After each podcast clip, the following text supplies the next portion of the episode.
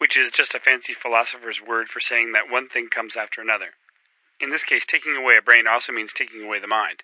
If I scramble your brains for breakfast, your mind will disappear. When neurologists fiddle with people's brains, it has an observable effect on their behavior, and those people report that it has an effect on their subjective experience. So the mind supervenes on the brain. That doesn't, however, necessarily mean that the supervenience is causal.